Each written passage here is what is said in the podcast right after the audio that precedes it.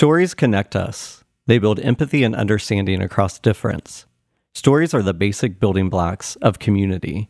If you are brave enough to share your story and have the empathy to listen. But when was the last time someone really listened to you or you listened to someone else? Each episode, we choose a theme and stories from our archives of thousands of stories collected using the Facing Project's model. Every story you hear was produced by two people who took the time to listen and share and collaborate on a monologue told from one of their lived experiences. People who listened instead of judged. What if we all sought to understand? This is the Facing Project.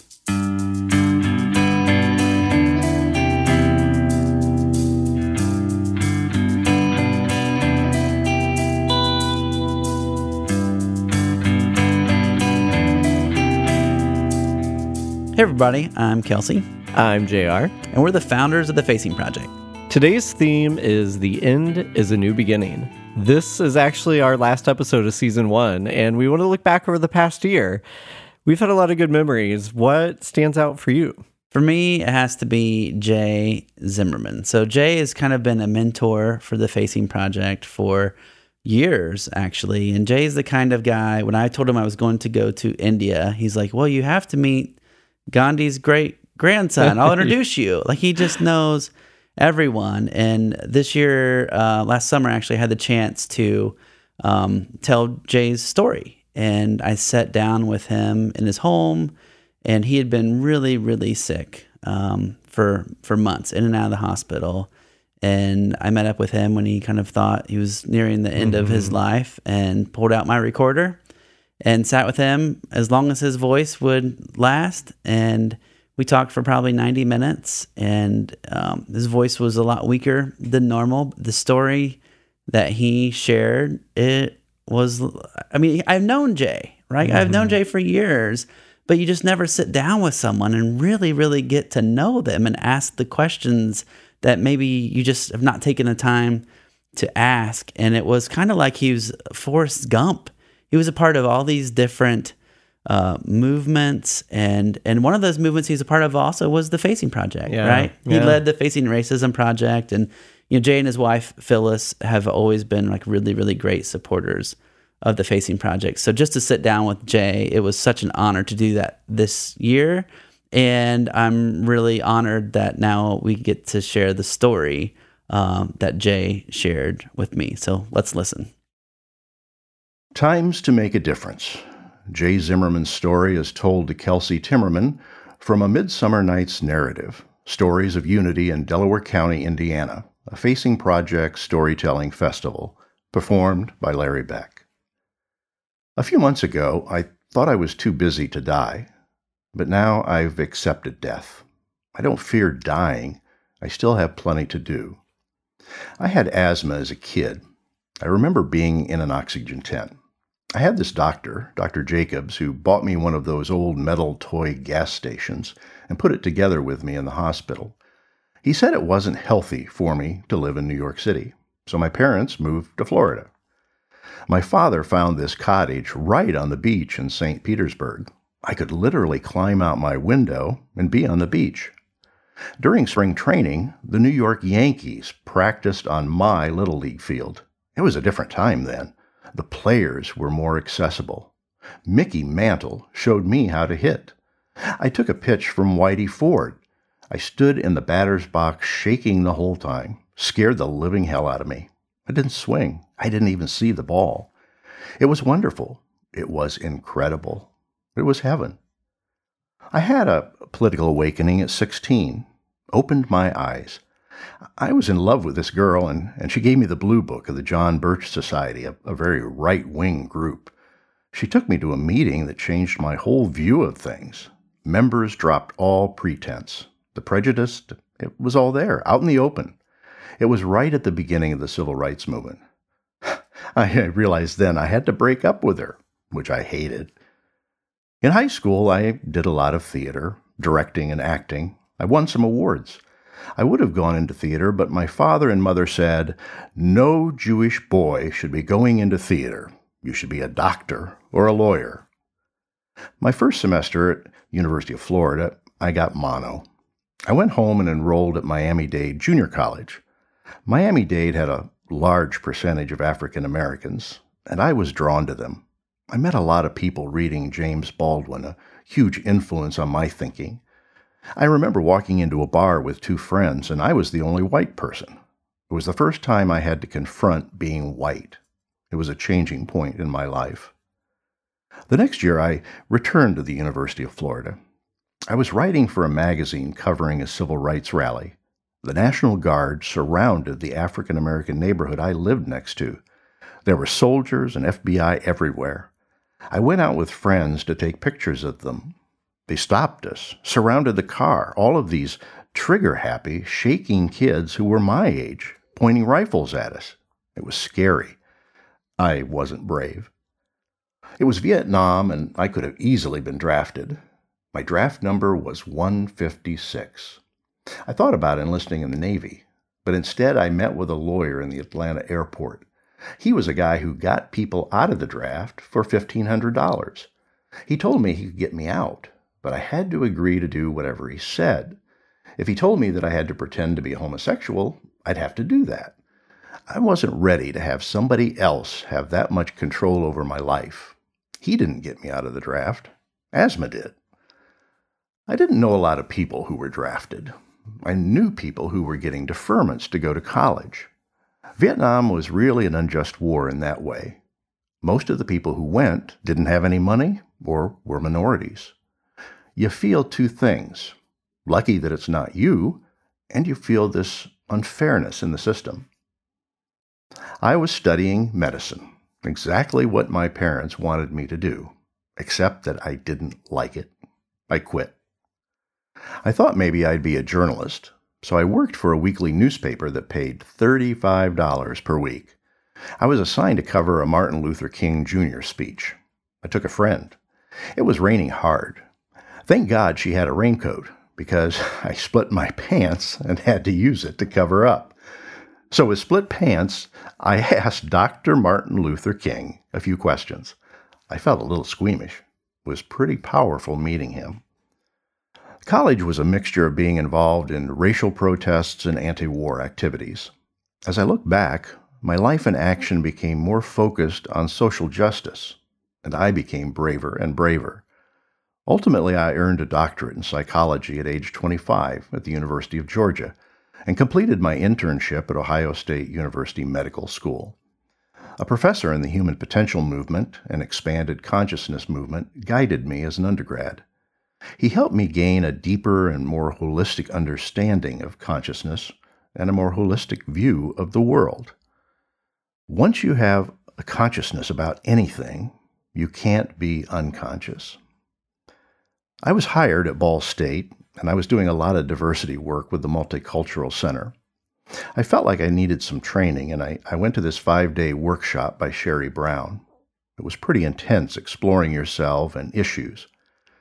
Cherie would call somebody up who wanted to do work on themselves. So this lesbian woman said it was very hard for her to be accepting of men because of the way they had treated her. She felt like she trusted me and had me come up. I didn't know whether this was going to be a sort of a collaborative thing or whether it was going to be her screaming at me. We connected really well. She just needed somebody to listen and be accepting of her anger. It felt really significant for her and significant for me. And at the end, she said to me, I want you to make a commitment that when you go back, you'll take an active role. I said yes. I felt like I had to do it.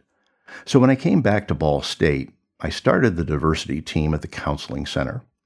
I started to get involved with the Gay Straight Alliance on campus, which evolved into Spectrum, the LGBTQ group. I worked with a group of students to start safe zone trainings that were shared and adopted nationwide at hundreds of universities and high schools. The woman from the conference. Amazing that I don't even remember her name. I don't. I looked at the list of people who were there, and I couldn't remember. Being white and privileged and a man, there are things that I could say that might be harder for other people to say. I remember doing workshops with women colleagues, and I would be introduced as Dr. Zimmerman, and they would be introduced as Sharon. I could and did say something about that. The three things I'm most proud of since retiring leading the Facing Racism Project, my work with the arts and mental health, and my involvement in Whitely with food insecurity, which recently won the grand prize from Neighborhoods USA. I've met and worked with some amazing people. I'd really like to start a fund at the Community Foundation. I want to leave a legacy. There are times I want to shake people awake to get involved, but I know that wouldn't change their minds. So it's a matter of helping them start to look at themselves. I've tried to start conversations, conversations about diversity. My whole life has been a part of all these movements. My wife Phyllis and I were involved in United Campuses Against Nuclear War. We did a lot of lobbying.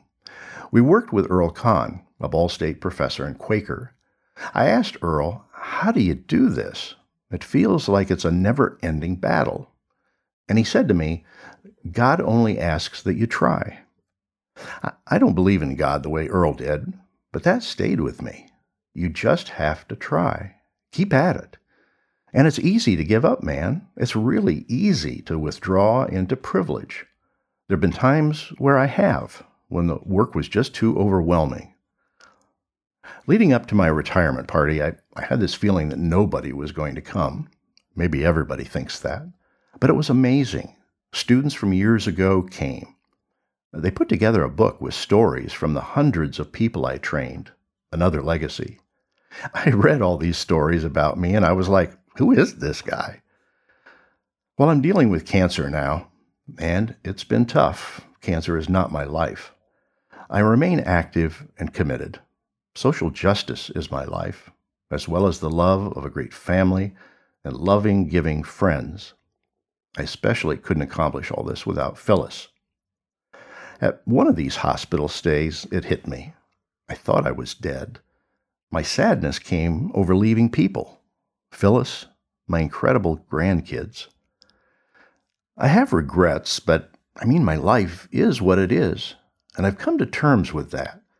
I feel like I've had a pretty significant life. I've made contributions. I feel satisfied. You know, everybody's going to die. I told my kids to put me in a canoe, get somebody with a bow and flaming arrow, send me out on the lake a Viking funeral. I have this notion that when you die, your energy becomes part of the energy of the universe, and some of your energy forms other life. I'll be floating out there.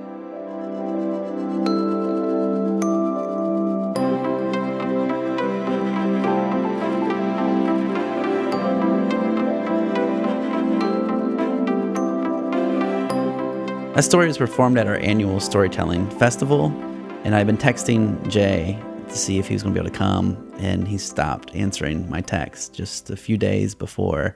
And so I kind of knew that the end was near. And when that story was performed um, by Larry Beck, who's reads actor that performs in the show some, the sun was setting, and just it was like the perfect moment and anyone who knew what Jay was facing just like it was such a powerful moment to see the sun setting and to hear Jay's voice coming through that stage that night. Yeah. And we learned that 4 days later he died. mm-hmm. JR, what stands out for you as a big highlight over this past year? The show. I mean, we've always wanted these stories to reach a broader audience and inspire people to action, regardless if the story was from their community or not. And IPR and NPR have helped us do that by bringing these stories directly to our listeners uh, sharing my my story too for the first time. I mean, reflecting back on some of the projects that we actually were more involved with or led, and the LGBTQ plus project here in our community. Sharing my story for the first time as a storyteller and having you interview me was um, was different. Yeah, I really enjoyed that too. I mean, with all the work that goes into the Facing project, still my favorite thing is sitting and listening to someone and helping kind of be part of crafting that narrative. Yeah, and for me, it was it was weird. I'm not gonna lie, it was kind of odd. I was like, oh wow, this this is what it's like to be a storyteller because I'd always been on the other side as a writer or as an organizer. And in the last year, I did sign with my literary agent for my memoir that I spent so much time crafting and then recrafting with her to get it perfect to where it needed to be, and then to have someone else, you, right, retell a part of that story from a different lens and a different mouthpiece um, was odd. And, and there were things that I thought, well, I wouldn't say it that way or do it that way. But it was also good. And it was really helpful to go through that process. And I think in some ways did connect us in a different way. And you even felt like you got to know me more uh, than you had. And, and we've known each other for a long time. From that same project came the next story that literally had me weeping at my desk as I edited it. Uh, it holds so much pain and and beauty. I don't know what else to say other than to have you listen to it. A shift in perspective, and Ryan Reynolds. Dallas Sanford's story as told to Jessika Griffin from Facing LGBTQ plus Pride, a facing project in Muncie, Indiana performed by David Welty. She sent me to Christian therapy to fix me once, my mother. She tried anyway. I was 16 and it didn't work, of course. But I know that I'm not the son she had envisioned. Being Southern is hard. You have certain expectations about what it means to be a man and a woman, and I'm not sure her view of what I should be included me running off with a man I met on the internet. His name was Austin, and he owned a Mustang. Although I guess that's not just a Southern thing, I see it in Muncie too. After the first Austin, I met another Austin. They used to say, Dallas and Austin, their love must be as big as Texas. I've never even been to Texas. This Austin preferred to be called AJ, though. He helped me deal with my family, and we eventually saw them come around to tolerating the gay instead of praying about it. AJ wanted to get out of our small town and eventually signed on to go into the Air Force, while I stayed behind in Alabama and became a drag performer called Dahlia Gage. We got married on my 20th birthday and moved to South Carolina together. Our relationship wasn't without its problems, but he was my hero, my best friend. Have you seen that really bad movie with Ryan Reynolds in it? It's called Life, the science fiction one with that alien and he basically plays a Deadpool Redux. Well, I don't suggest seeing it. It's laughably bad. But you know how you associate movies and songs with times in your life? Like you hear a song and suddenly you're transported to the summer of 1998 and you can smell the inside of the car you took a road trip in with your best friend. On our way home from seeing this horrible film, a drunk driver hit us and my husband died. Now I think of that film and I'm constantly reminded how that drunk driver tried to ask me if I was okay afterward, and how this man I'd been through so much with was dead.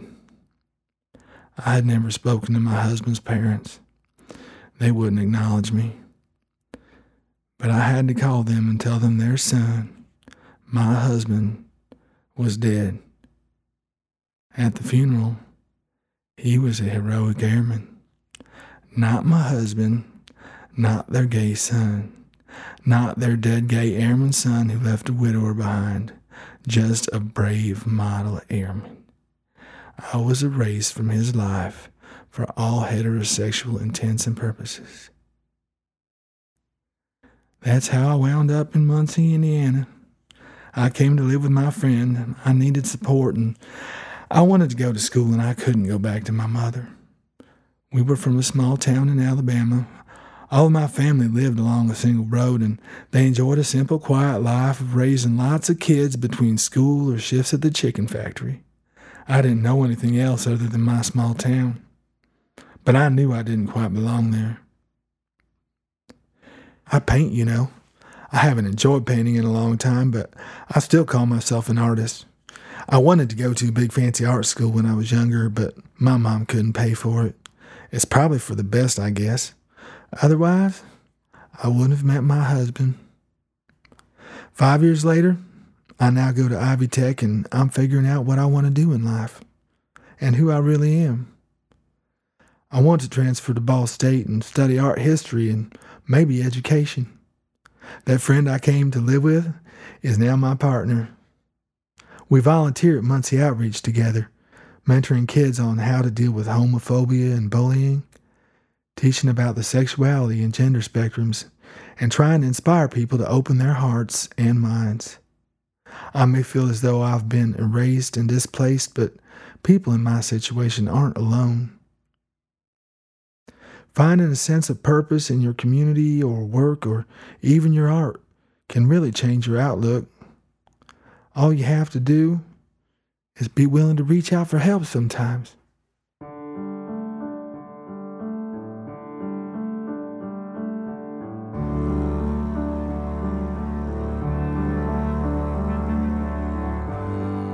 We want each story you hear to lead to action. This month, we hope you'll take the time to sit down with someone you know and really listen to them. We're now offering the opportunity for writers and storytellers to participate in our Stories Inspire Action initiative. Information about community wide facing projects, contributing stories that may appear on the show, 10 tips to write a good story, and sponsorship opportunities is available at facingproject.com slash inspire action. To listen to past episodes of this program, visit indianapublicradio.org slash The Facing Project.